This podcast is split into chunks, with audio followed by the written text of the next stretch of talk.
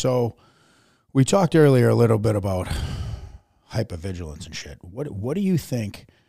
So I guess this is a two part thing. It's like, what do you think is a is health? Is it healthy to have some level of hypervigilance, and also is it healthy to have some level of anger? And can they both benefit your life? Yeah, I think I I definitely think that there should be some level of hypervigilance. I mean, you got to be safe, right? And too many people are far too comfortable, and Yeah. you see that as a cop. You see that you know, as a criminal. Like when I was a kid, I was breaking the law all the time. I was doing some crazy shit. I was in and out of the back of cop cars multiple times. And so you start thinking in a way like how to take advantage of people and when they're at their weakest and when they're not paying attention. And people don't realize that they're being watched like that. They're being evaluated. It's like, ah, they're- they're not even looking over their shoulder at all.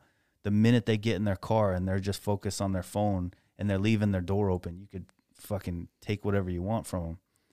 So there's definitely a level to it, but I think, you know, especially in the police department, police officers, we normalize it so much to to pretend like it's saving their lives that we don't realize that they're we're causing a lot of trauma, you know, and so it's it's too far for me now. The hypervigilance I've taken it way too far. But you gotta you gotta find like anything, you gotta find a balance, man. And you can't just keep taking it over and over and over to the top because you're gonna fucking lose your mind. Yeah. And at some point, you're nuts. Yeah. And, and that's the same thing where it's like, you know, I'm just this, went from this ball of hypervigilant fucking animal, always just looking for prey and just being a nuts. And like, I dare you to fucking say something to me. I dare you to. And if you're bigger than me, stronger than me, you get a gun, I'll get a fucking bazooka. Like, whatever it is, like, I'm gonna fucking destroy something. Even if I just, you know, I'm gonna fucking cut your leg off. I don't know, something to like trying to figure out because in in the beginning I felt like I have to get rid of all this. Like I have to just be this like comfortable and fucking yay and look at the butterflies and never get upset, right? And it's like that'll get me fucking killed too. So I mean, I really feel like every day I do my best to not look like a mock, right? Like I make sure I work out, I make sure I'm vigilant and and like doing things to make sure that my personal safety that no one's ever evaluating me like there's an easy target, you know? But I also try to instill that into you know my fiance and my friends and stuff and because sometimes like I, I remember the other day uh uh, I forget what the fuck I was doing, and I just uh, oh this guy. I'm leaving a parking lot, and this guy's smoking a cigarette. Like he could have been on the sidewalk next to the car. He's standing where the cars come and go, and I pull up, and I'm at his back, and he turns around and goes like, "Oh, you know, sorry," and I'm like, "What fucking planet are you on that you didn't know a goddamn car was coming by? That you were just that like, oh my god, wow, nature's fucking cool. Hey man, nowhere nature's cool on a fucking trail in the woods. Yeah. You know, that's where you do that kind of shit. Yeah. So Well, dude, yes, uh, yesterday. So I get into Texas. I, I pull up to get something to eat, and I back into the the spot, and this dude's walking up with. He's walking towards my car with his hand in his pocket, and I look at him. I see motherfucker because he gives me that look like he's coming. He's gonna try to talk to me, but he's got his hand in his pocket, and he won't take his hand out of his pocket. So I'm thinking he's about to pull a gun and try to carjack me. So I was like, okay, cool. So I put it in drive, and I was like, the minute I see that gun come out of his um, sweatshirt pocket, I'm punching it and I'm gonna run him over.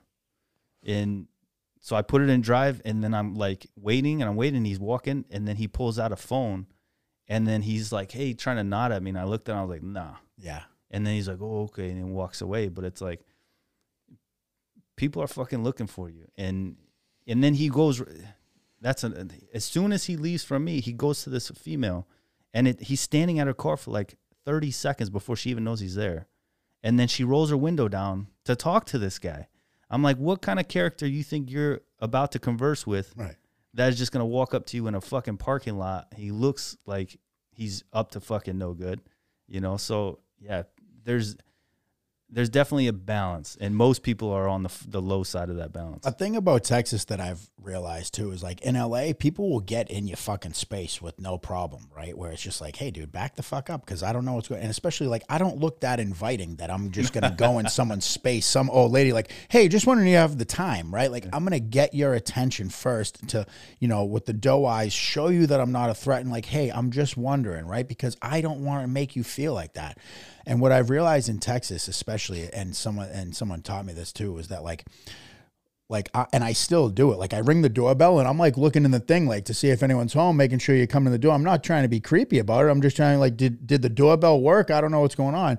And in Texas is a big ring the doorbell and step back so that you can be seen when someone looks out and see that there's not a threat and stuff like that. And it's the same thing with with boundaries where it's like excuse me sir and you know it's uh, boundaries kept whether that's because of the covid shit or not i don't really know but i've definitely noticed out here where people and I think in a place where there's open carry and stuff like that, people are very much more not like, hey, go fuck yourself and, you know, I'm going to get out of the car. Like, well, okay, but, you know, You everybody's packing, Yeah. you know? So, which is a Um, is a way. It's crazy that we think that people owning guns outright is going to cause chaos, crime, right. And it's like bullshit. It's the exact opposite. Like, do you want?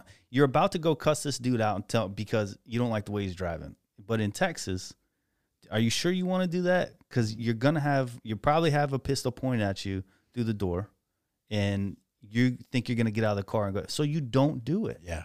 So it's like, come on, man. It's it forces people to use their fucking brains and to think a little bit and to stop just acting out of emotion. So I we I love that's why I, I can't wait to Yeah. live in yeah, you Texas. just started looking at houses over Yeah. here too, right? Mhm. So you're in Jersey right now? Yeah, And what's the vibe over there right now? it's weird, dude. Jersey's a weird place. Yeah. That like I don't I don't know. I, it's not for me. Jersey's How, not how for did, me. oh, you guys ended up there because of the in-laws. Yeah, so we're just Um, we're just visiting. We'll be out there soon, but it's um, it's not for me. It's a it's a it's, and I don't want to talk shit about people from Jersey. Like if that's your state and you love it, Fuck Jersey. by all by all means, man, you could have it. But it's like it's you know I they fuck man they'll run you off the road. There's Yeah, there's yeah. no sidewalks, so you're like constantly going into fucking somebody's lane to not hit somebody on the side of the road. It's the roads are fucking weird and come out of nowhere. It's just it's just a strange place. See, my hate for like Jersey and New York and shit is just like a like a big brother kind of thing, you know? Because it's Yeah. like, a Boston thing. yeah, because it's like we're as Boston, we're not allowed to like any of those other fucking surrounding areas, but uh, Rhode Island sometimes gets a pass. But uh, you know, it's just it's that love hate thing where it's like I don't hate them like I want them to die. It's just like fuck you because my city's better than yours. You know. Um, uh, let's see. So we talked a little bit about, uh, and you talk about. hmm. All right, let's do these, and then we're gonna fucking jump into the book. So, uh, we talked a little bit about getting pissed and why going to that level of extreme violence is always the go-to, and how do we how do we not do that? that's something that's something I work on now and and my wife helps me with that a lot because she's she's always talking about and you you talked about earlier with perspective, right? It's like changing your perspective and changing your beliefs on why people do what they do. I think the military I think the military like sets us up for failure in a way because it is so structured. And it's like before I cuss you out, I got to look at your chest.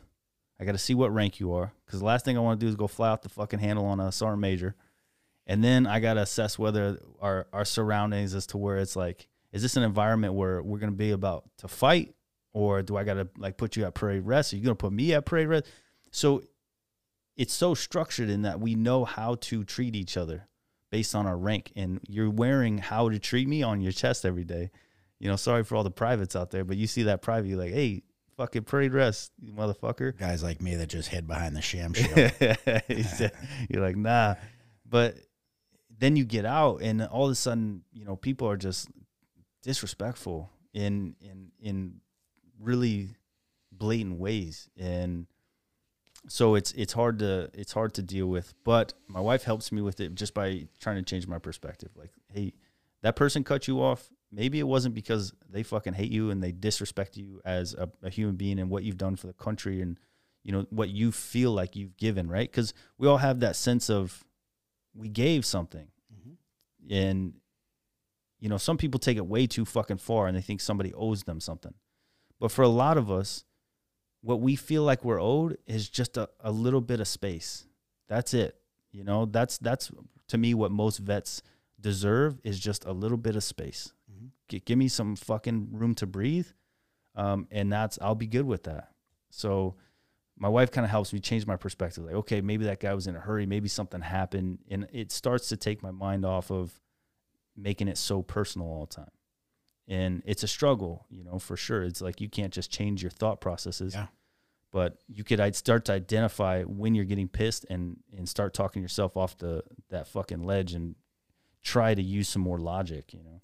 I, I talked to my buddy Sully about this the other day because you know again I had one of these situations and I got down on myself and was just like, you know I'm I'm full of shit and like I'm just always gonna be this fucking lunatic and shit and he's like bro you think about what you did right the things that you've done and it's like you said military is so structured and I know what's happening and I know things. I have a layout, right? And then prison is the same thing. Seven years I spent in that motherfucker where it's like, and it's the same thing where there's a rank. Like, you know who's about what and who isn't, you know? And then same thing with the COs. Like, you know ones that'll bust your fucking head open, and you know ones that, you know, maybe will leave a cigarette in the fucking hallway, you know?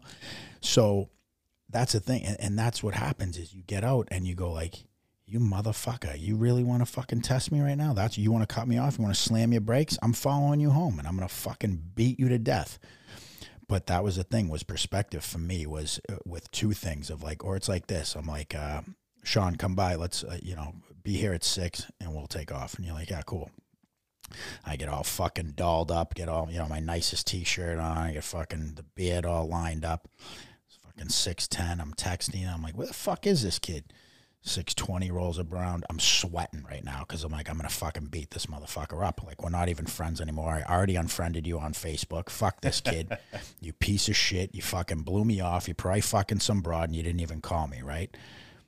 Turns out later that day, you call me and you're like, dude, I got into a fucking, you know, I'm at the hospital. Sorry, my chick, whatever it was, blah, blah, blah. And there's a real story. And then what? I feel like the biggest hunk of shit on earth. Yeah. I'm friending you on Facebook again with a sorry message swearing you up and down all through my text, hoping none of them went through.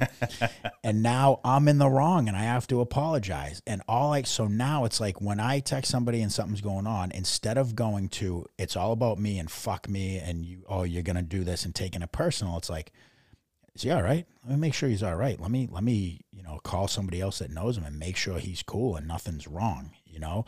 And it's the same thing with when people cut me off and drive like assholes.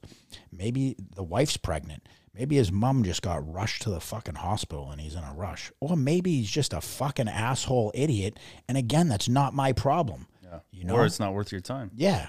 It, it, it, and the thing in traffic is that like these people are in and out of my lives in seconds, maybe minutes, and I never have to see them ever again. You know, maybe every day at nine o'clock at the same light or something, but nonetheless, it's not someone I have to live with. It's not something, it's not affecting my life. Or when something gets me to that point of anger, it's like to quickly ask myself, is this going to affect me in three months? Is this going to affect me in a year? And chances are, nine out of 10 times, it's not, you know? So if I just let it go, and it doesn't mean that I still don't get furious and I let it go and go like in my head, I'm like, you lucky motherfucker. Today's your lucky day. I'm going to let this go, you son of a bitch. And then 30 seconds later, I'm like fucking changing a song because I just let it the fuck go instead of my whole life had just been take it personal, taking it personal, taking it personal until it fucking finally what? It overflows and then you just happen to cut me off and today's the day, motherfucker. You win. Boom, and I explode, right? And that's the dragon that we're gonna fucking talk about. So um before we get into the book, the last thing that I wanted to talk to you about is uh going on deployment, being in a combative role, whether it's infantry to ranger to special forces to marine recon to navy seal, whatever those branches that are doing shit, right? Not to discredit anyone else that did anything, even if you were in transportation and you were with an infantry unit, whatever it is, but those kind of things. Um, why do you think do or do you think that guys with because i get okay i guess the basic thing is how do some guys do 26 deployments and come home and join the force and become a cop and everything seems to be cool I, i'm really under the belief that nobody that's done deployment and shit like that is fine and has it all together some are just better at masking it but how do some do 15 deployments or whatever it is and kind of figure it out? Some do one deployment, blow their fucking heads off, turn to drugs and alcohol. Like, do you think that the ones with more childhood trauma are more susceptible to chaos and fucking up their lives and violence and all that stuff as opposed to the ones that had better childhoods? Like, that's this thing that I, I really, I, and I'm sure there's a study on it somewhere, but I, I just want to know your opinion on why you think some of us, you know, you and I had similar childhoods, right? And and and tons of trauma and tons of fucking weird decisions that we shouldn't have had to made at the ages we did. And we both joined the military and you went and did what I saw one of my friends do uh, and go the fucking distance and do all the shit that we all talked about wanting to do, you know? And I had to live with that. I'm not good enough because I didn't, I broke my foot and didn't go to fucking RIP. I, I didn't go to airborne school. I didn't do all the things that I said I was going to do. And my other buddies went and then did Ranger and did selection and went to fucking the Green Berets and did all the fucking cool G.I. Joe shit that I wanted to do and didn't do. And I'm not fucking good enough. And how did he go and do all that? Yet I didn't. And here I am and I'm a goddamn fucking disaster how does that work? You know? That's that's a tough one, man. Because uh, part of me feels like we're better suited for the the chaos of combat and, and war because of our childhood and, and the trauma and stuff. And then part of me is like, that's a it's a double edged sword, and we're also super susceptible to the terrible aftermath that comes with it. You know, it's like I felt I felt at home with the chaos and the crazy shit happening in, in Afghanistan. And it was just like, fuck, this is just another day. Like I've, I've experienced trauma that's different in the point to where this feels like nothing. Like, oh, you want to shoot at me? Like, whatever, dude. At least you're not fucking tormenting me day in and day out, and there's nothing I could do about it. And you're fucking a manipulative, hateful person that wants to like ruin my life. You know, like that is is trauma. Like that is, fuck, or, or for me, that's my you know crutch or, or hardships that I have to deal with. But at the same time, I do think that we're we're more susceptible to the bad shit, and I don't know, man. I think that just like you, people just hide it, and not on purpose. They probably just haven't like faced it yet, and I think a lot of dudes won't even try to face it until they get out of the police department, they get out of the military and do the 15 years. Because if you think about it, if you just keep pushing it in the closet and keep it there, and then you do a 15 year stint, well, that's 15 years that you're just grinding, doing the same thing. So you don't have to look at it yet. But at some point, you're going to have to stop being a police officer. You're going to have to stop being uh, in the military. And then now you're going to have to come to terms of 15, 25 years of shit hitting you all at once. That's like you know how many guys I know that are afraid of getting out of the military or afraid of getting out of law enforcement because then what? Yeah, fuck am I gonna do? Your right? whole identity's wrapped up in it. Yeah. Everything, like who you are, is a badge or a fucking uniform, and that's and that's not saying that you shouldn't be proud of. Of course, you should be proud. You know, unfortunately, law enforcement gets treated like shit right now, but hopefully that pendulum comes back, and all we could do is treat them respectfully and, and support them to try and get that pendulum to come back faster. But at the same time, it's hard not to get caught up in the badge or the uniform because once you put it on, you represent that. And that becomes so like once I took off the uniform, I just put on a badge. So it was like, okay, I don't represent this anymore, but I still represent this. Mm-hmm. And then once I stopped being a cop, like it was a weird thing. People would ask me, like, what do you do? I'm like, oh fuck, man, I don't even know what to call it. Like I don't know like a, a YouTuber, I guess. like that sounds lame as fuck. Right. No offense to YouTubers. I'm not trying to talk shit, but like that's it's weird to say that because I've always said like, oh, it's, oh, I'm in the military or oh, I'm a police officer, and it's like okay. And in these social environments, it's instantly acceptable, right? Like you could just say, oh, I'm an IT guy, you know, and but once you get out of that and you finally hang that that up, it's it's tough to deal with. But. I think it's too uh, this thing of like this level of like like I said, I didn't do enough, right? Like I went to Bosnia when guys, I left, uh, I deployed eight days after 9 11, and the first wave of Afghanistan was just coming back. So I'm in Arizona and I'm at Boz, and I'm like, yeah, I just got back from Bosnia. And people like, where's that? And uh, uh, is that in, in, Asia? And I'm like, no. Um, And then these guys are coming back from Afghanistan and shit, and all the chicks and they're like, "Oh my god, blah blah." blah. So, dude, I started going. I just got home from Afghanistan because I was sick of not being recognized. Like it wasn't good enough what I did. Yeah. You know. And I think like I I had such regret when I got out of the military because uh, I didn't do enough and I could have done more. You know, and like I had purpose and I had meaning and I was good at what I fucking did. Now what?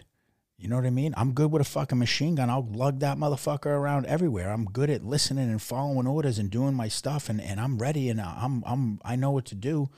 But now what? Uh, so again, like I feel like a lot of us, like, well, I'll take the fucking police exam. Yeah. And I was just talking to my buddy Matt about this, and the the reason why it's I'm glad that I didn't do it. My intentions were not in the right place. I never was like I want to be law enforcement so that I can protect and serve and make sure the community's safe. I wanted to be a cop so I could get away with shit.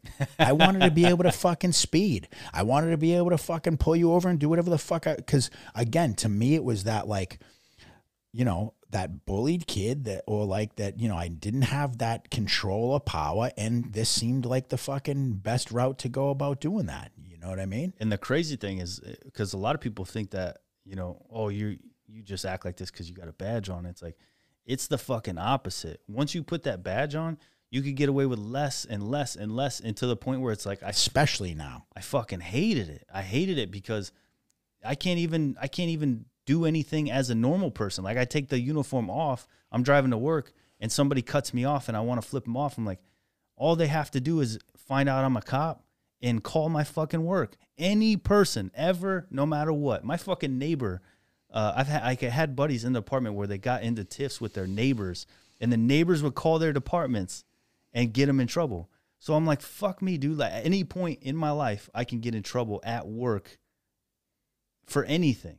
If you don't like my attitude, you can call my boss and I can get in trouble. So I started to feel like really confined and like the kind of the walls were fucking coming in on me. You know, people think that you you get a you're the cops, right? You're the police. Yeah, people think it's the shield, Yeah. you know? Like you just you yeah. get fucking it's just you and you know it's like a team. You guys are just undercover and you go around steal drugs and sell them and shoot people and just fucking Do whatever you want. brush some dirt over it. Yeah, you know? just fucking brush it under the rug and you'll you'll be I- fine. Cover it up. cra- it's crazy because I didn't even think about that. Where it's like you know, literally you're under the microscope, and then All never time. mind when you're on with body cameras and everything else All and the cell phones. I mean, it's like you know, I watch some of these things and just go like, man, a lot of times like just let this motherfucker do his job, dude. You know what I mean? It's like cool, cool. I, I sometimes shit's out of line and it should be recorded, sure, you know, but you can stay back and do that because then you, me personally, I'm not going out and recording shit. whatever. I'm not catching a stray bullet. I don't know what's going on, and I'm not nosy enough to be like, ah, excuse me, guys. When that shooting happened in my apartment, I opened my blinds to see what the fuck was going on, and when there's two officers out there with AR-15s with lights and shit, and they're like, "Sir, step away from the window," I'm like, I'm not like, huh? Well, why?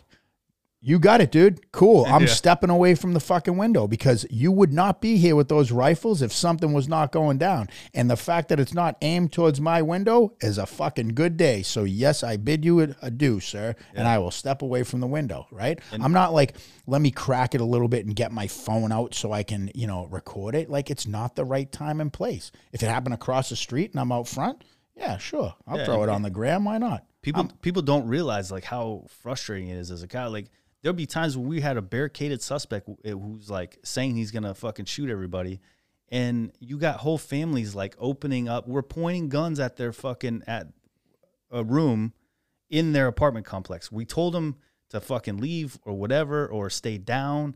Um, and they're like, they got all the blinds open and their whole family stand there just watching us like it's a fucking TV.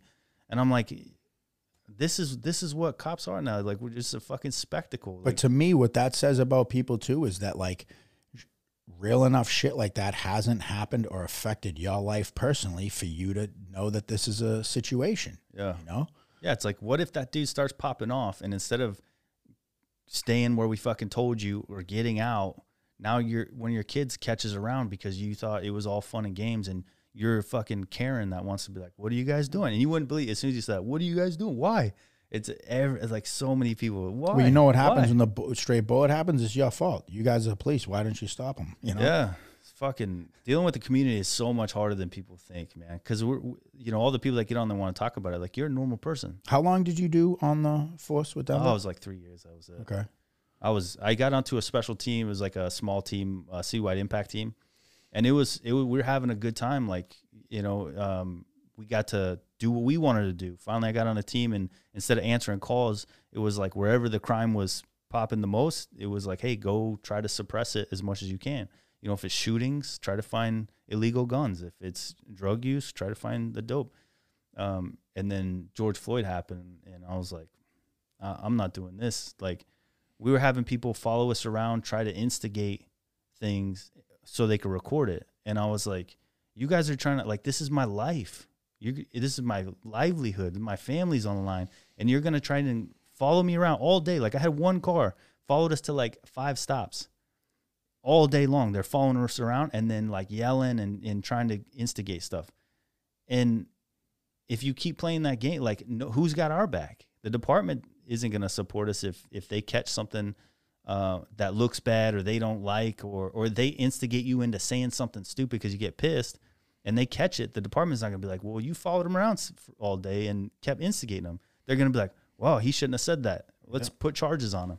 So I was like, fuck that. I'm not risking my family to be attacked by the citizens that I'm trying to fucking help. So no.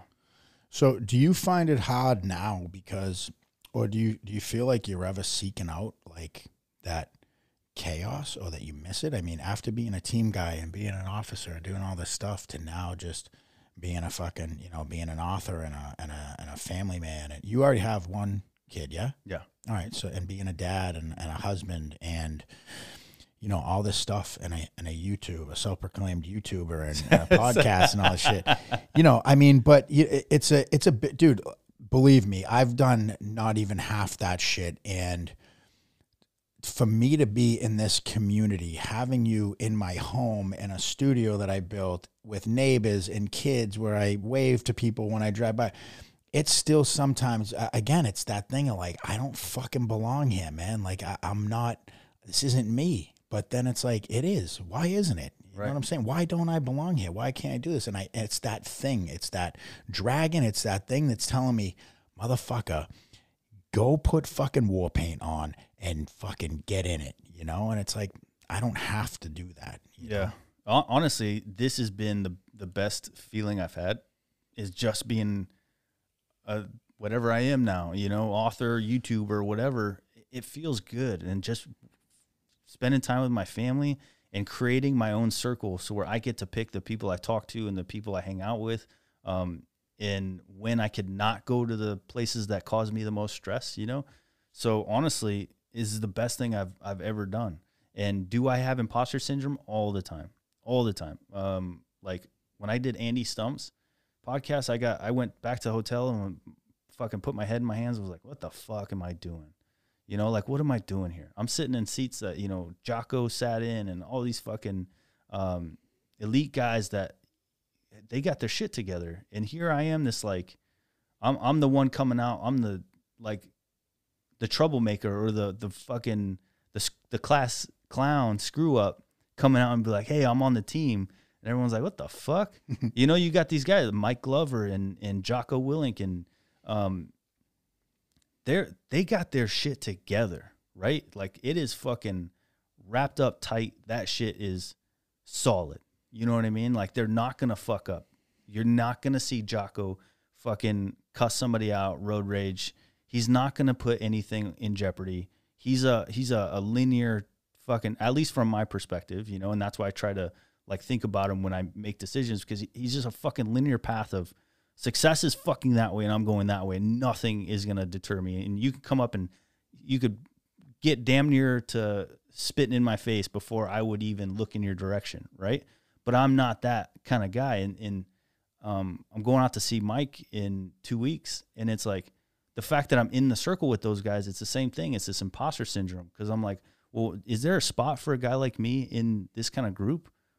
Like, do you guys does the world need a fucking a broken version of you guys that's all fucked up and yeah doing things wrong you know and that but that's that's where i'm at and that's who i am but i think you got to remember too is like these guys had to start somewhere too you know and uh, like i just saw sean whalen put a thing up today about like you know started out with his mom being his only employee and spending a hundred bucks for this and, and getting a heat press and going to Staples to get mailers and shit. And like in one year, this last year, he just cleared four million in sales. You know, talking about having to spend a thousand, uh, a hundred dollars on uh, on ads every week, and that equaled three grand a month. And you go like, well, fuck, that's crazy. You know what I mean? It's like and I, I, try to, you know, I watch these guys and I watch how some of these guys move. And some of them, I'm like, this guy's a fucking jerk off. And some of them, I'm like, I appreciate the, the authenticity. I appreciate the the hustle and the fucking drive. And like you said, motherfucking success is that way, you know? And everyone that thinks, like, you know, I do a podcast, you do a podcast and you make all this money and shit, dude, Rogan's making money.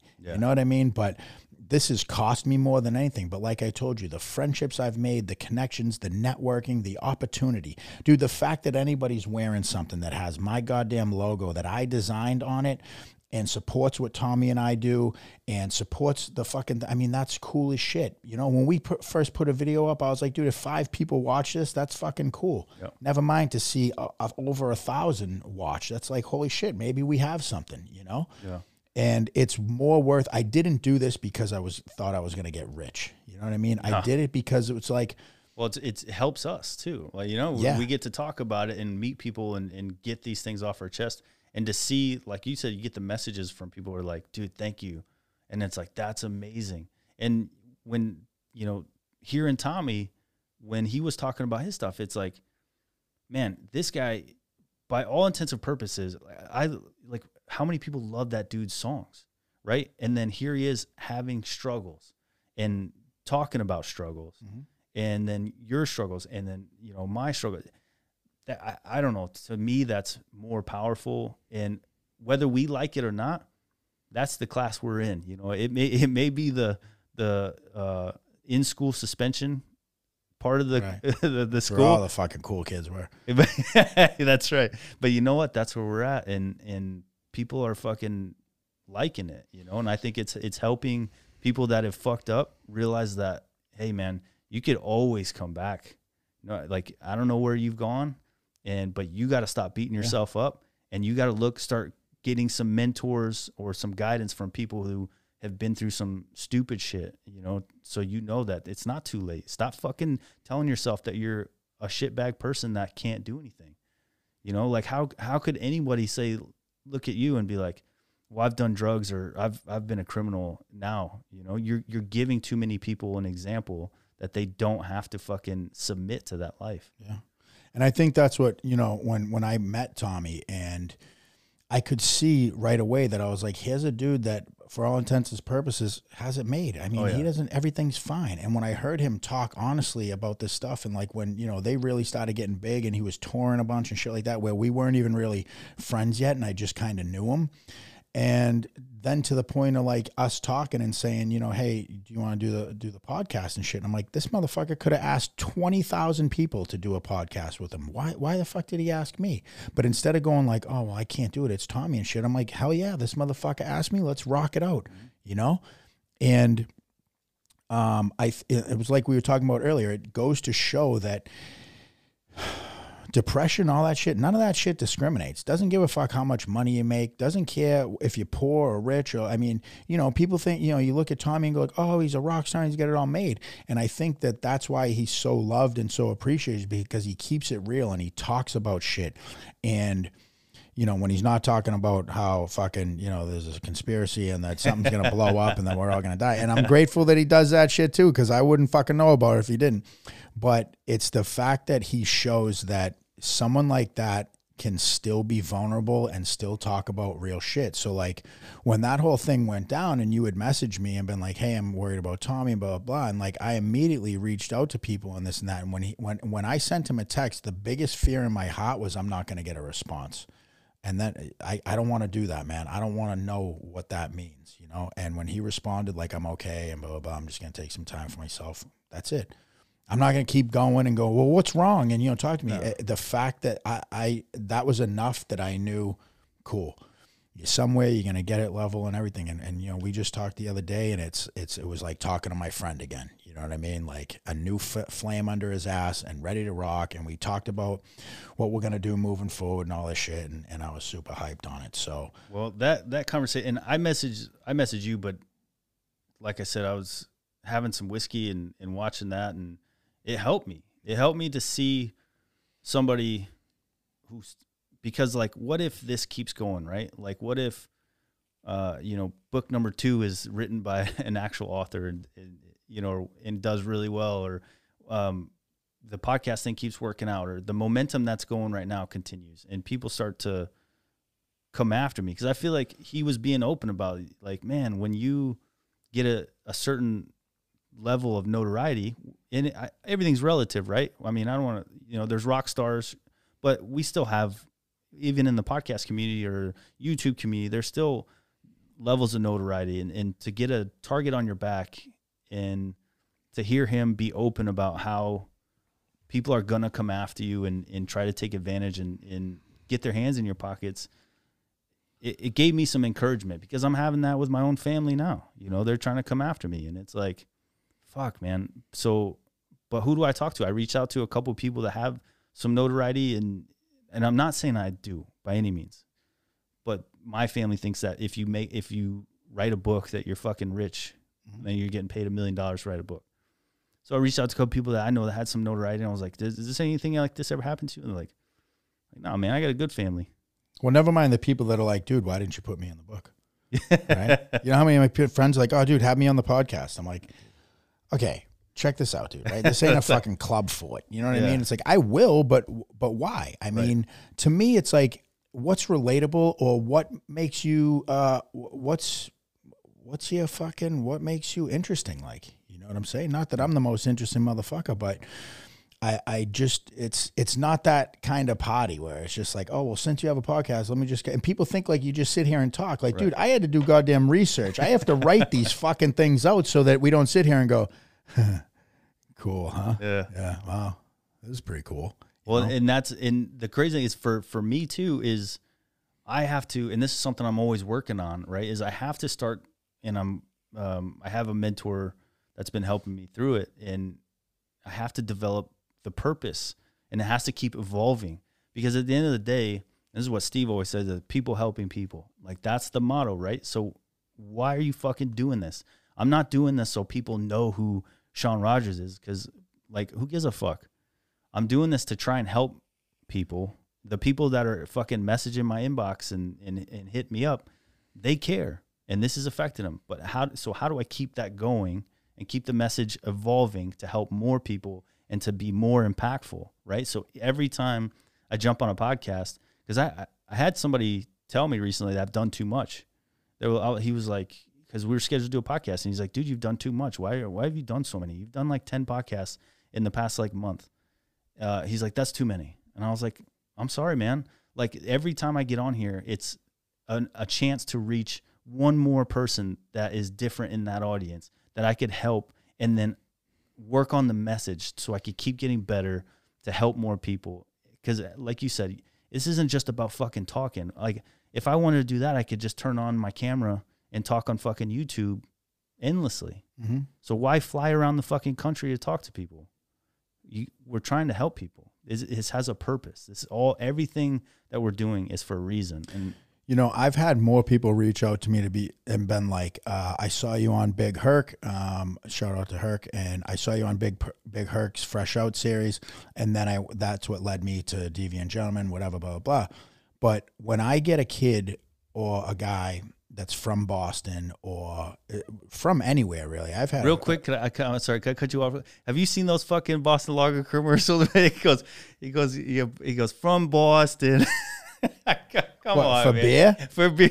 nah, because I don't really have regular TV, so oh, I never oh. see commercials. Dude, you're killing me, bro. They made a. You have to look at it. I didn't mean to cut you off, nah, bro, it's but we have to. Watch. We're just getting fucking serious and emotional, but that, yeah, that was important. Sorry. That was a no. The, I mean, the one I remember is from like last Super Bowl with John Krasinski and them, and they're like, "It's got Smart Pack."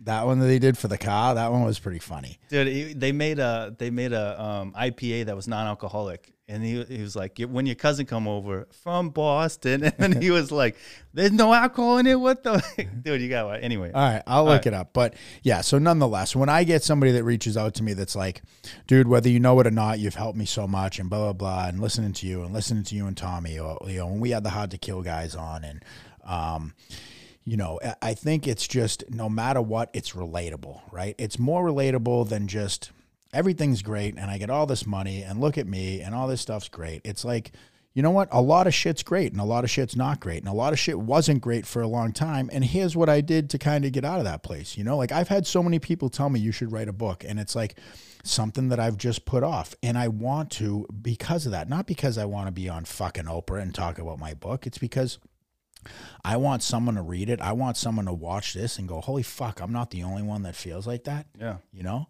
I just had a kid reach out to me from back home. Well, I had, his friend reached out to me and said, my friend's really struggling with drinking. Uh, you know, is there anything you can do? And I mean, I can do what I can. So I, I reach out to somebody back home in Boston. Like, you know, my two connections right now is Boston and Los Angeles. So if that's where you are and you're struggling, I can reach out to some people and, and get you on the phone and see what we can do about getting you into treatment or whatever it is you need to do. You know what I mean? I'm always more than willing to, to do that. But unfortunately, it, it comes with that person doing a lot of the footwork. You know, mm-hmm. I can lead you to water. I can't make you drink it though, you know? Right. But that it's for a reason. This and that's I guess that's kind of what we're what I was getting to with your friends just wanting to come on and talk and stuff because I've, Right. I've had similar people ask me like, "Oh, we should do a podcast on this. We should do a podcast on that." I'm like, "Well, at the end of the day, are we are we giving back or are we just Right. talking for the sake of Right. talking?" Because I'm not. An well, I'm not person. cool enough. And it's like, Yeah. well, it's not that you're not cool enough, but I mean, yeah, you're not cool enough. You know, you know. Um, all right. So the book. Uh, so you could edit edit out that bo- the Boston part, the commercial. Yeah, fuck it, we'll leave it. I don't, I'm not a big editor. I like the fucking real shit. You know, the fact the door's been open this whole fucking time, but whatever. And I pray that it looks like that's still recording. Let's you know, fingers crossed. Um, so uh, so okay, so Rise Above. Uh, is the is it an autobiography or it's a biography? Autobiography is when someone writes it about you, right? Sure. Yeah. All right. Either way, it's a fucking book that he wrote Yeah. About his life, his experience. And it's not just this, you know, about my time in the military. It's a good grip of this is my life. This is how it started. This is when I got to the military. This was my experience in the military. And this is my experience now. I'll be honest with you, I got about 50 pages left. So there's that. But from what I have read already, um, and I'm not really want to get into too much to be like, all right, let's talk about the whole fucking book so that no one ever reads it. But for me, there were certain things that stuck stuck out that you wrote that were I, I I've been reading them and just looking at them and going, fucking hell, man. And I think the biggest thing throughout the book is the dragon right? Taming this dragon. I know all about that, man. That dragon I watched grow from fucking, that thing grew up with me from fucking six to now I'm 40, you know? And, you know, you, you talk about this, uh, this dragon inside us, right? That, that goes from fucking mowing down everything and everything, relationships, jobs, opportunities, fucking let me, you know, as soon as something good comes in, fuck, let me get my dragon and burn this shit to the ground to learning how to not kill it, not get rid of it because it's not fucking going anywhere. Yeah. So how do I tame it and then now burn this path to fucking success and burn anything that's going to be in my way towards achieving happiness, success, and all this stuff. Right. And I think it's cool that you kind of held on to that part of it. And I think that's because our paths are very similar. Because for a lot of people, I don't know, I don't know how the, the dragon reference um, comes off to, to most people. Right. Normal humans. Yeah. but yeah, it's like, um, you know, every, you know, the experience and it's almost hard to articulate to you because I know that you know it so well, but because people are listening, it's like everything that you touch, you fucking destroy, you know, and, and it's just a matter of time. It's like, you don't even get attached to anything because you know, you're just to fuck it up. And then at some point in my life, I started to realize like my, my whole thing was always running away from it and my brother's is uh, is more like he wanted to kill it. Like I'm gonna fucking own this thing. I'm gonna kill it, and then it's gonna be gone. And then it wouldn't work, and then he would just beat himself up and and feel like he took a step backwards. Mine was to run away from it. So I was like, I'm gonna outperform this motherfucker, and I'm gonna do all the things that bring me as far away from my childhood and as far away from that dragon as possible to prove that like I'm away from it. I've grown past it, you know, and that's why I say like running the ultra marathons and all those things that I was doing was because from my perspective, that's what normal people like did, and that's what you know they put it on a pedestal. So I was like, I'm gonna do all them fucking things to prove that that's not me. Education. So we got bachelor, I got master's degree. You know, all these like check off the block fucking impressive things to normal people. And then every time I felt like I achieved something and I escaped it, uh, my anger would come up or my fucking personality would come up. And I would realize that I'm no farther away from it than the fucking day I started.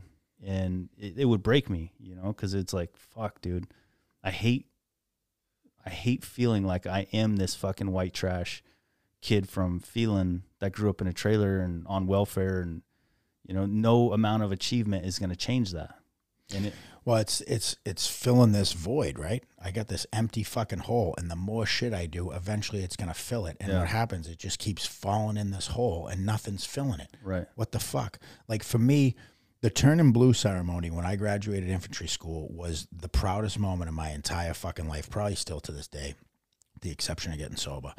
But when my old man was there to fucking put my blue cord on like you know i, I get emotional thinking about it because to me it's that another thing we're going to get to in here where it's like I finally fucking made you proud. I finally did something that you can tell people I'm proud of my son because he fucking graduated infantry school and he got through it and I got to, you know, put his blue cord on and shit.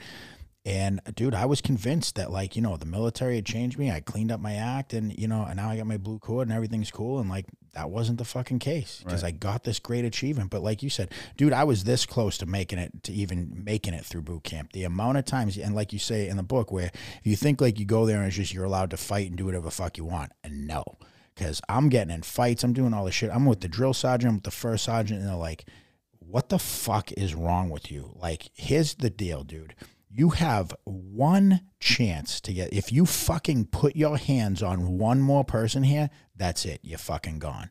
And I remember that last conversation where they took me to the first sergeant's office and that was it. And I was like, I got to cut the shit, you know, because I still, and it's like you said, I mean, for some reason they saw something in me. They knew that I had the potential if I could just fucking my drill sergeant, drill sergeant Powell used to tell me, "You'd be a fucking great soldier, but this anger, dude, you have to get a fucking grip on this anger." yeah You know. And I remember thinking, like, "Fuck you, motherfucker." You know what I mean? yeah i'll never forget my drill sergeant. He was very similar. You know i got in a fight and he came out and i was expecting him to take me to the first sergeant's office. I was like i'm fucked. And he goes did you spit on those guys mats? And i was like or he go no so i spit on their mats and then we ended up fighting. And then he was like what happened? I was like i spit on their fucking mats. I was like you being a dick. And he was like dude I, I don't think he was more. I think he was more taken back by the fact that I told him that I owned up to spitting on their mats than the than walking out and seeing you know three people just going after it and and getting into it. And it's, but he he gave me a chance instead of walking me down the first sergeant's office. He looked at me and was like, "Dude, you gotta you gotta get your shit right, man. What the fuck?" He goes, "Get in class," and uh, like I sat in class like just thinking, just kind of like, what just happened? No one's really done that for me before. You know, it's like no one really looked at me like you're a fucking idiot, but I know, you know, that potential's there.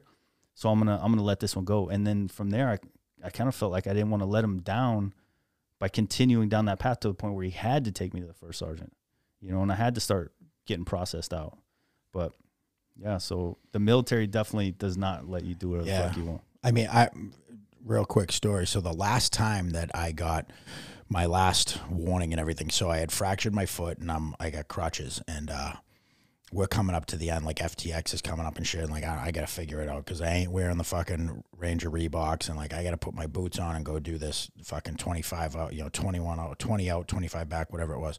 And, uh, but the week before that, I'm like trying to heal. So I'm on crutches and the whole platoon's getting smoked and I'm up at the front and I don't really have to do shit. Right. And, uh, which I could have, but it was like, oh, thank God I got a free pass out of this one. And a kid that like, dude, him and I became friends in reception, you know, so we're friends in reception. We go down range together. I mean, this kid was my boy. And, uh, for whatever reason, he stands up and like again, he's probably just fooling around or whatever, you know. And he's like, uh, "Drill Sergeant Powell, uh, Vitkovich was up here earlier, laying down on his rack while we were all doing this, and I wasn't." And I'm just going like, "Why the fuck would this kid lie and do this right now?" And without even a thought, dude, I take the crutch and bash him in the face with it. His fucking lip splits wide open, blood everywhere. Here's this kid that's like been my boy since day one, and I, without hesitation, I just cracked him in the face with a crutch. The drill sergeant's sitting there, mouth agape, like, "What the fuck are you doing?" And that's when they pulled me in the office, and I went in with this first sergeant. And, and you know the worst part of that whole thing was that I, I lost my friend because of that. Like he didn't speak to me after that, and nothing. Like he was so. You never found out if he's kidding? Because it, kind of sounds like he deserved a little fucking whop in the Yeah, face. I mean, I think that I found him on Facebook and friend requested a message and, and never heard anything back. And one of my buddies who I still keep in touch with, who just called me last night and, and he was we were talking about that and he you know still goes like, I can't. What the fuck were you thinking, dude? When you just blast this I'm like, I, that's the thing was, for the longest time there was no thought process. It was just I think it, I do it, Yeah. and that's it. You know, and I think that's what was so relatable to me in your book is how many times it was oh, this is what's going down. Well, let's fucking roll. You know, enough talking. Let's fucking get to it. You know.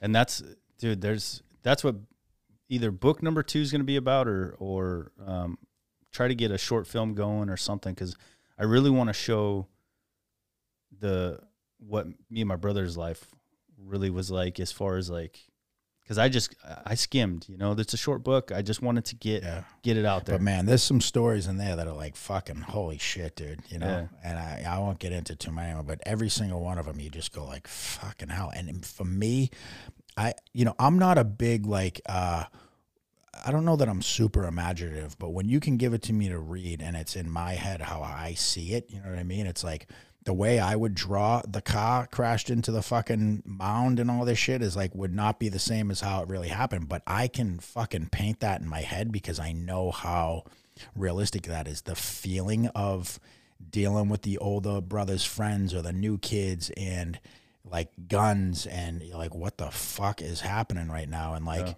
like I said in in a lot of these episodes is you know uh like a duck on water dude on for all outward appearances I'm sitting there calm cool and collective but inside the fucking legs are going like this. The little duck legs are going 100 miles an hour and I'm like holy fuck holy fuck holy fuck you know? Um but yeah so the the dragon uh was was great but uh and then you know broken boys want to break things.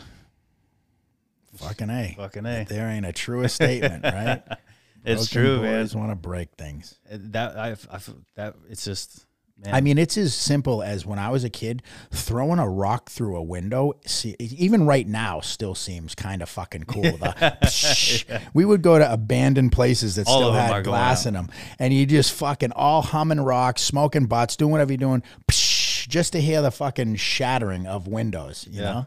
Yeah. And and it felt like when you were the one we're so used to being in like this pain and always like some kind of fucking trauma torment. But when you are the one enacting the pain, you get a reprieve from it. And so that becomes like normal thing to do. Like you're either trying to kick someone's ass, you're getting your ass kicked, or you're breaking something, or you're trying to figure out what kind of law you could break or whose house you could vandalize.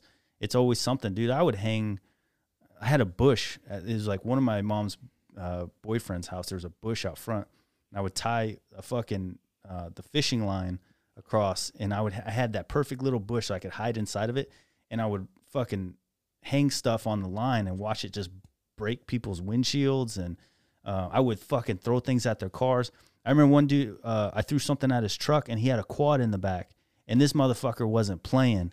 he he stopped the truck and backed the quad off the truck and started chasing me through the fucking desert. And because I would run the rabbit trails, like I was really good at. Because you in the desert, dude, you got those like like little foot tall cactuses yeah. everywhere.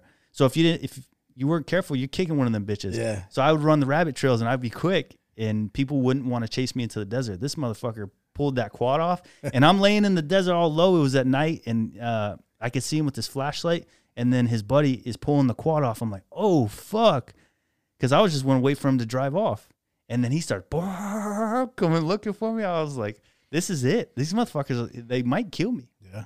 and they might have and they know shit it was me and my buddy were there and we split up and uh he, my buddy went the right way because they didn't go towards him and i'm running for my fucking life from this guy on a quad because I just lit his truck up with. Uh, And you would think that like, oh shit, but that's that was the goal, wasn't it? I mean, when I threw shit at cars and they just took off, it was like, all right, that was cool. yeah, But when you threw something at a car, whether it was an acorn, a crab apple, and same thing, we used to have these little bike paths and shit, and boom, boom, boom, boom, fucking six things hit one car.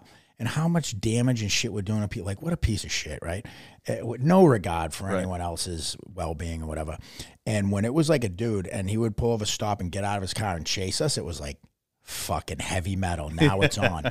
Until guess what? You're riding your bike and boom, someone hits a rock, ass over tea kettle, and you're like, do we stay? Do we get him? I get the fuck out of here. And he gets caught. And you know, there was a few times I'll never forget one time these kids caught my friend from another town and he had a marijuana leaf ring.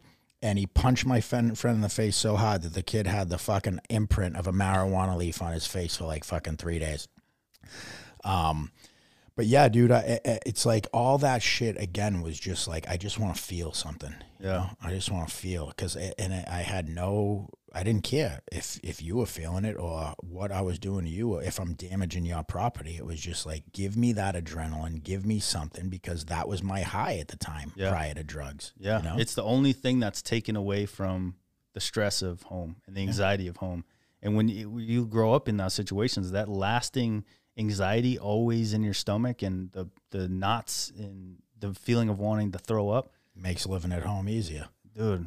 I fucking hate it all mm-hmm. the time. So you, you're trying to, yeah, you're trying any, even if it's for a brief moment of that guy chasing you, you didn't feel that, you know. for me, my friends were my life. That was it. That's all I cared about. Like that, that I never wanted to leave. I never wanted to go home because then when I went home, it was like I don't know. I don't know if I behaved today or not. I don't know. I don't know what kind of move my old man's in today. You know. Yeah. Um. Yeah, and that sucks because you always get kicked out of the friend's house. Yeah. Yeah. you, you find that one All where right, it's time to go. the And yeah, like, Fuck. damn it, all right. please. You find the one with the parents are cool and they'll let you stay a couple days longer, but you always get kicked out. Um, all right, two more things. so the other thing uh, was we all have our own vo- version of a poor, embarrassed kid inside of us. You know, for me, I grew up in a middle to upper class neighborhood outside of Boston, and I never felt uh, good enough. I didn't want people to come over my house because it was fucking gross. I didn't want, you know, my old man was the kind of he would call again. What depending on what kind of mood he's in, my friends would call the house. Hi, is Shane there? It was either, uh, let me see, hold on, he'll call you back, or it was no, or no, don't call here again, and hang up. And I'm like, that's so fucking embarrassing. Like, don't do that to my friends. You know what I mean? And uh, um, yeah, dude, it, it- you know, I, I remember and kids come in with all this new shit, and I was lucky if I went to Marshalls and, you know, probably had some of the same shit from last year. Or my dad worked for the railroad, and it was like guys' sons that were older than me. And I, dude, you know how excited I would get? He'd come home with a trash bag full of shit that wasn't mine that I got to go through. And what I didn't take, my nephew got. You know what I mean? And it's like, but it wasn't brand new and you could tell that and it's like you feel inadequate or, or i'm not fucking good enough. And uh, to me like that kind of statement of like that's just such a thing of like reminding myself like i don't have to be that poor embarrassed kid anymore you know? And it's like i didn't get all this to be like hey let me prove that i didn't. It's like i got this because like i, I fucking finally deserve to have something like this because i didn't let that thought of i don't deserve it because i'm this poor embarrassed kid uh define me Right. you know Absolutely. And that's, I'm in the same boat, man. I take pride in, in where I live more than anything because I always hated where I lived. It was fucking embarrassing, you know, and I didn't, ha- I tried my ass off to not have friends come over and to not, you know, to always go to their house and things like that. And, but yeah. although the barbecues did sound fun oh, those are a fucking, You got to read the book if you want to hear about the barbecues. Um, and then I think the biggest thing, other than you know, I, dude, all of these things to me uh, were huge, but I was desperate for someone I respected to tell me I was good enough. Yeah, that was that was a big one, and that's where the military really like came in for me. And and I was as I was going through ranger selection to get hurt because I would have done anything that that ranger cadre told me to. Anything, like my my ankle was fucked when I fell, and he said get up. I got up, and it, when I stepped on it, the it was uncontrollable pain the most probably some of the most severe pain I've ever felt taking that step, and I was making weird grunting noises as I'm stepping on it. And he said, "Shut up," and I shut the fuck up. Every ounce of pain, I didn't give a fuck. He told me to do it, I'm doing it.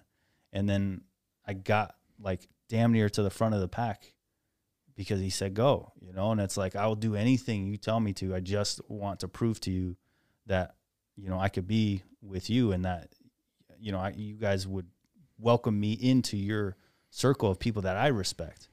Um, so getting hurt that fucking broke me because I missed that chance, you know. And as you know, in the military, there, which going back to what you said about not feeling like you did enough, I think that's no matter what. Because trust me, I feel inadequate that I never tried Delta selection or that I didn't do five deployments. But um, so missing that opportunity to have a ranger tell me that I was good enough, it fucking crushed me. And as you know, in the military, there's that's what I'm saying is that there's not a you can't just be like, that's all right. Tomorrow I'm gonna go to another selection. It's not fucking easy getting the paperwork together, getting people to say yes, getting your command to approve it. Like these opportunities are farther and fewer between than people think. You know, it was another shit year and a half or a year before I'd even get a, a chance to try and come back to another selection. But I I needed that desperately. Yeah, and I think, you know, I mean, it, dude, it started from growing up wanting the older kids to, uh, make me feel like I was good enough to hang out. Like, fuck, I get to hang out with them. You know, like always seeking that approval. and I remember, I remember in boot camp, and you know, another thing that you touch on on there about is like, you know, becoming the leader of the platoon and stuff like that, and where you know, I remember when they picked me as platoon leader in boot camp, and I was like, "Fuck yeah, dude!" You know, it's like I, I, that means you recognized how hard I'm working and what I'm doing that I can lead this platoon, and you know, sure as shit, I fucked that up because a kid said something to me, and I fucking I grabbed him by the neck in the fucking bathroom and poured my canteen over his head and bashed him with it once or twice. And this motherfucker runs down the formation and he's like, Drill Sergeant Harry, Vitkovich just punched me in the bathroom. I'm like, this motherfucker, you know? and he's like, you know, fucking Vitkovich fall in and called out my next friend to be the platoon leader. And I remember being like, like such, like I let them down, you know, like, God damn it. They had so much faith in me.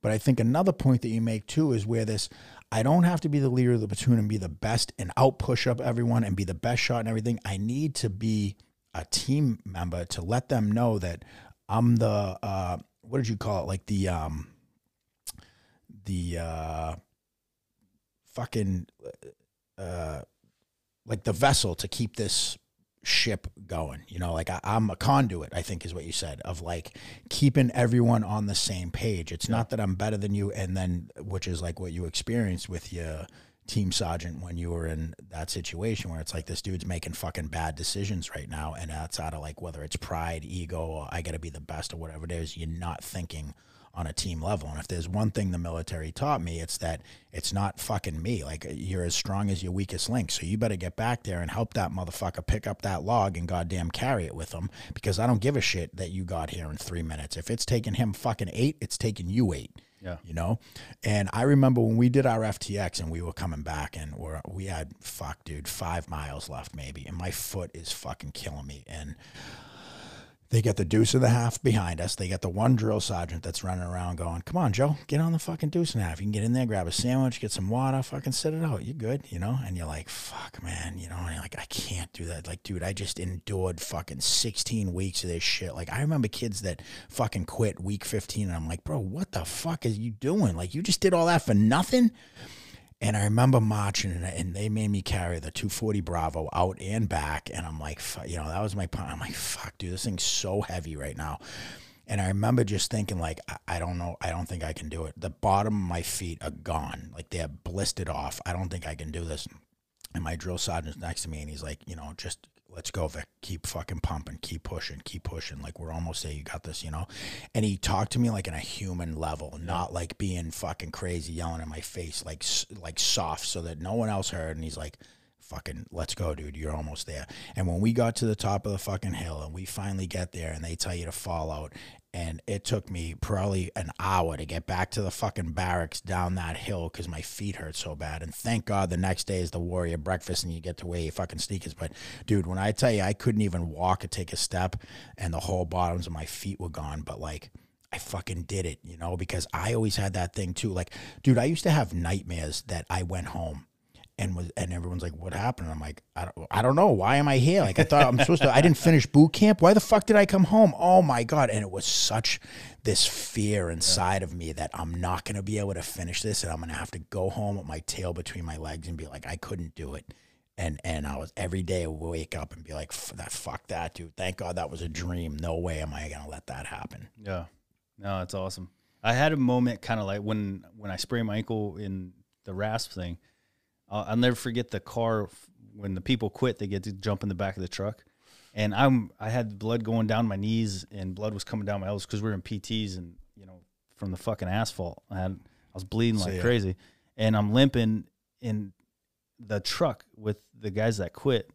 Uh, pulls up, pulls up slow, and they're all looking at everybody. They're looking at everybody, and I look over at them, and they look at me, and they they just start. They look down, and as soon as they looked at me, covered in blood, still fucking not covered in blood, but blood coming from my knees and They want to jump off and go, "All right, Yeah. no, give me Yeah, another never chance. mind. Give me another chance." they looked at me pushing and they, they they their eyes went down and you know what maybe those guys went on to do great things and it just wasn't their time at that point but that moment empowered me right because i'm like i don't know what i'm about i don't know what i have to give or how good i am but that look that they just gave me that they couldn't even look me in the fucking eye because they're sitting in the back of that stupid fucking truck and they're and they're 100% Goddamn deuce and a half. it gets them every time. And then they're they're fine. Like they have no injuries and they're still sitting in the back of that truck.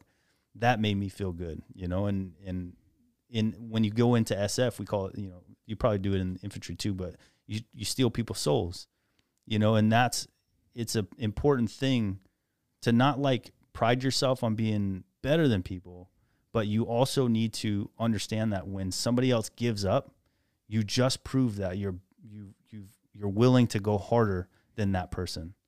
And then they do it again and it's two people and it's five people. It's the same thing with anything in life man. It's like th- everyone has an idea. Every, every person on this fucking planet has had a, a good idea right? But how many people have fucking stepped up to the plate and tried it? And you get to pass them as you try your ideas and you fail and then you try again and then you fail again and then you succeed. And meanwhile you look back and you just left all these like fucking hundreds of thousands of people that have all had an idea that never took a single fucking step towards making that idea a reality you know? So stealing souls is it's motivating because uh, i mean at the end of the day we need to know what we're about and what we bring to the table. Otherwise we'll just count ourselves out because we have no self-value I think it's this double edged sword too for me of like fear drove me so much with like, dude, I remember being in reception and then the drill sergeants come to take you down range and then it's like it's cool. And then when you get there and you're outside the barracks and these motherfuckers with the bags over the head and screaming and it's like, what the fuck? We were just eating cake in reception, getting our heads shaved, picking out boots and shit.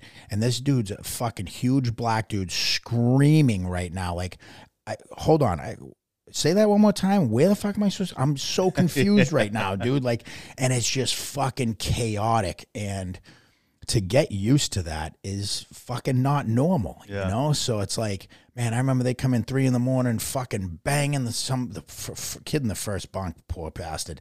Every time come in and rack his fucking rack and flip the lights on. You jump up, there's boners everywhere, and you don't know what the fuck's going on. You're like, dude, it's so bananas, you know. And um, yeah, I do remember that. I do remember that one when you first get off the bus and there you have all your bags in there.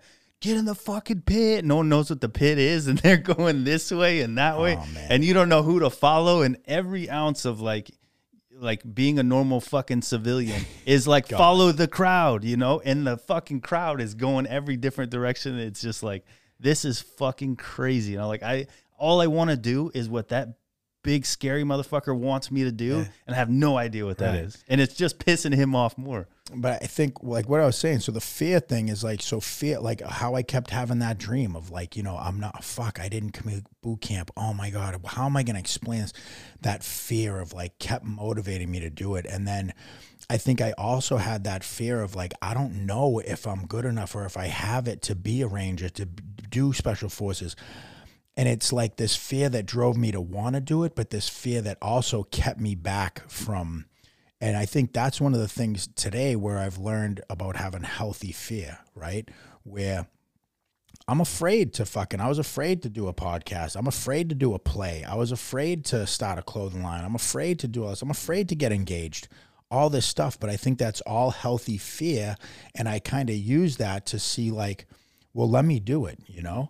Um, you know, I just did like uh, I'm I'm following the Hard to Kill fitness training thing right now, and I did a little bit of it with Matt yesterday. And you know, never mind. Uh, granted, I ran a mile for the first time the other day, and I wanted to fucking die. Uh, running gives me so much. All I think about is boot camp and how much I fucking hated running and doing the PT test. Oh my god, I it's I hate running, but I do it, and Never mind all that. Never mind weight training. You know what's the crazy shit? Grip work and shit like that, where you just like just hang from the pull up bar for one minute, dude. Twenty seconds in, and you're like, holy shit, you know. And well, you like, got some fucking meat on you. I could I could hang from I could hang pretty decent, but dude, we did a minute 45 and 30. And then when you're not doing that, you just alligator grip like 30 pound dumbbells and farm walk with them. Oh, that's so terrible. when you're going back and forth, and uh, dude, that's the kind of shit where it's like, you know, you're trying it in your mind, like fucking push, push, but like your hands won't let Yeah. you.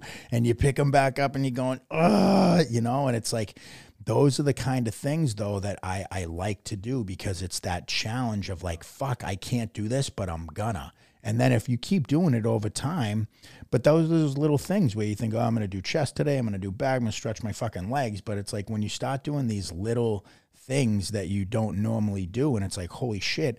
And then to start, now I just like start challenging myself. Like, okay, can I do it for 30 seconds? All right, I did it for 30. Let me do it for 45. Can I do it for 45? Let me do it for a minute. All right, now can I do a minute twice in a row? You know what I mean? And I think that's like that military thing of like, uh, you know, now instead of competing with you, instead of competing with the guy across the street or Matt or these guys that, you know, I, I, I aspire, they inspire me, but that's not who I have to compete with. All I have to do is compete with myself to just like literally, dude, all I do, I wake up every day and just go like, I just need to be a little bit better of a version of myself today than I was yesterday. absolutely. You know, and that's it. You know what I'm saying? I don't gotta fucking cure cancer. I don't gotta be a special forces. Fucking did it all with all the ribbons and shit. I just gotta be a little bit better than I was yesterday. Yep. You know? and and fear that's a good point because fear is it's like uh it's the north star for people that are trying to do better. I mean you it's breaking out of your comfort zones because and you you learn that every time you find a little bit of fear that that's something that you have to do and it's like fuck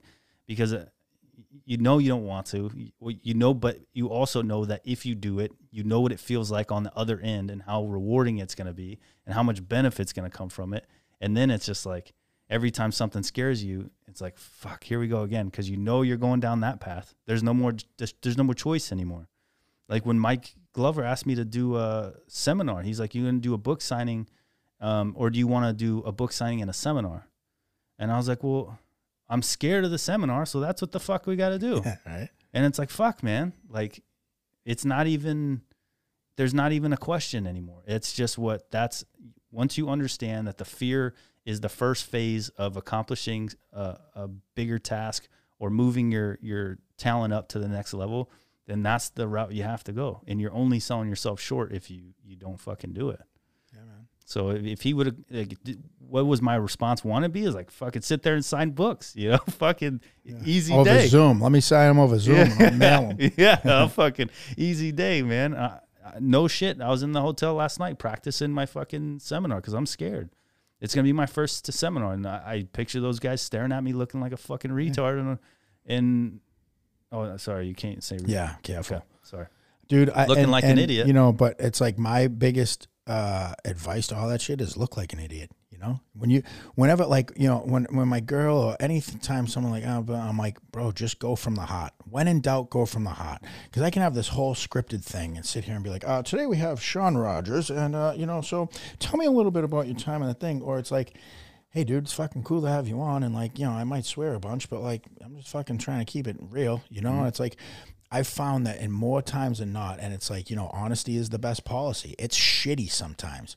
When I had to tell my fiance that I cheated on her and did some shit like that, like, dude, I don't want to do that because I'm going to hurt you. But my lies are hurting you more than when I'm going to get honest with you, you know? And it's like honesty it doesn't always feel comfortable, but honesty is the best po- best policy and just speaking from the heart. So it's like you can have something scripted, and uh, dude, nine times out of ten, you'll end up putting that down and be like, you know what? Here it is. Like this is this is. I don't have to tell you a story because I lived it. I know the fucking story. Right. I know all the all the bullet points because it's my story. You know. And uh, if they look at you like you're an idiot, fuck them. Because you know what? How else I got into that thing was like, you fucking do it then. Let me see you do it, dude. Let me see you do a play. Let me see you do a podcast. You know, and I don't. Maybe you, a- maybe you'll do it better, but Talking about a play makes my fucking palms sweat. dude, it was one of the When you said you were up on stage, like not remembering your line, it makes my fucking palms sweat. Like that's bro. And this was like a two act thing. I'm talking. It was this much pages, right? Where like there's no cut. You learn the fucking thing, and like we drilled it, drilled it, rehearsed, rehearsed, and like uh, and there's people in the stands and.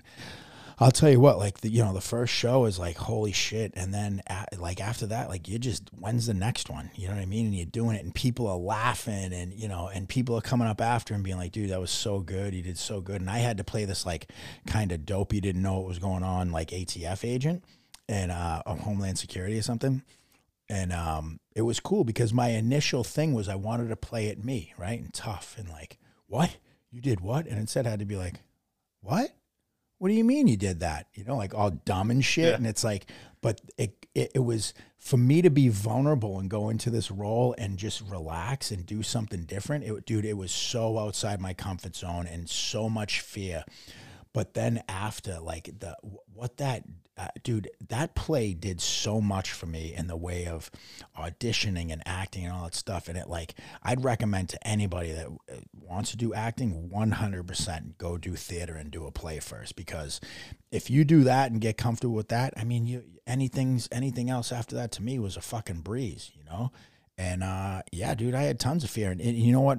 The main thing was what are my friends gonna think back home? What happens when people find out that this fucking big tough convict guy is doing a fucking play? They're all gonna laugh at me and call me a fag and all this other shit. And fuck, you know how many people did that? Zero.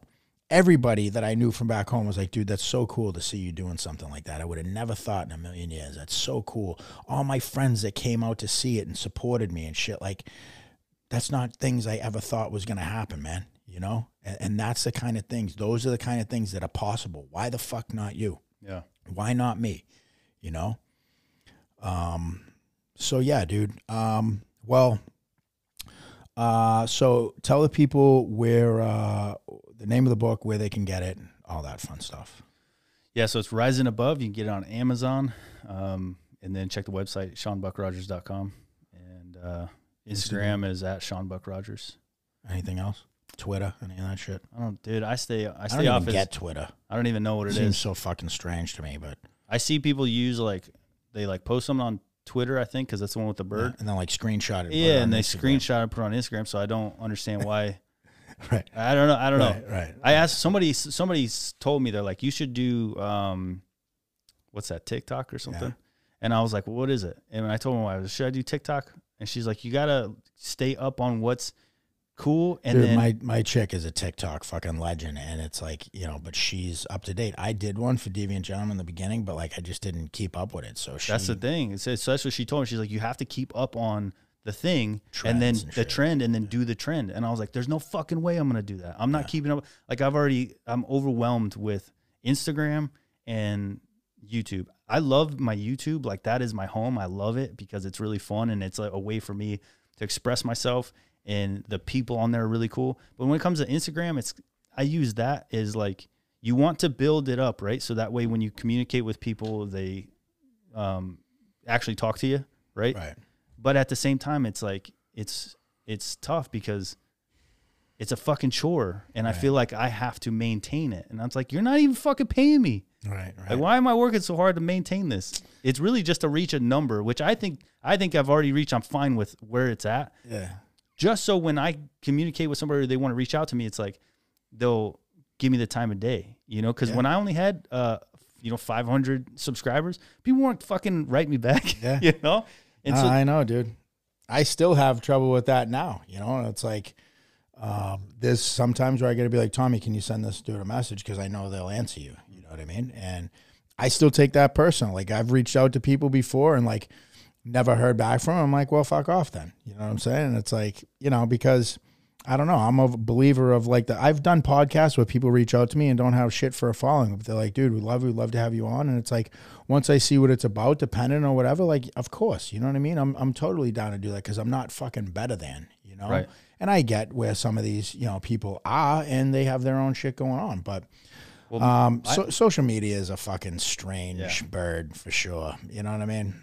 Well, and I get the I get so many messages from guys from the YouTube, you know, for tips for SFAS and stuff like that. That like I won't see them for like a week, but for them it's fine, right? Because as long as I get the question answered, if it takes a week, it takes a week, but it still answers a question. They're not fucking shipping out anytime soon.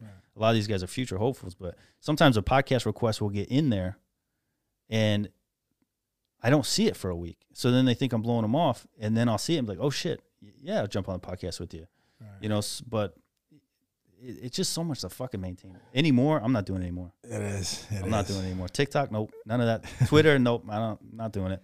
Until the day then I can have a fucking person designated to all of it. Right. That's my goal. Yeah, dude, tell me about it. Is a person designated to all of it, and they they take care of everything. I I'm doing mine, Deviant Gentleman, Boston and the Brit, and then Boston and the Brit Tea Company. So four fucking Instagrams right now, and I'm just like, I need a marketing human being for this, you know? and you know who the, did it the best? Fucking Jocko. Guess what? His his every morning he takes a picture of his watch and the fucking time on his watch. That's his content, and it's great. And it's the reason he's doing it because he wakes up at fucking three in the morning every morning to go get after it. But the point is, like, you don't have to develop any content. It's fucking genius. It mm-hmm. was a genius move. Every morning he goes, boop, content created, thousands and thousands of likes. Everyone's happy because they know Jocko's up at fucking butt crack of dawn, and you haven't had to put any effort into that. It was the smartest thing I've ever heard. I'm gonna do my fucking toenail so you can monitor the growth throughout There you the month. Boom. Boom. Every morning. fucking cornered that market. Don't fucking take it, dude. um, all right, man. Thank you so much for coming in. I appreciate you taking time to come down here, and uh, you know, I wish you the best of luck and everything. I'm I'm fairly certain that we'll keep in touch throughout the throughout the rest of this journey. Um, thank you guys for tuning in. Uh, you can find us at uh, deviantgentleman.com for all merch and shit. We're on Facebook and Instagram at Deviant Gentleman. My personal Instagram is shane.vitco. Tommy's is at Tommy Vexed. Um, yeah. Uh, thank you guys for tuning in. I know it's been a while. Glad to be back, and we'll see you soon.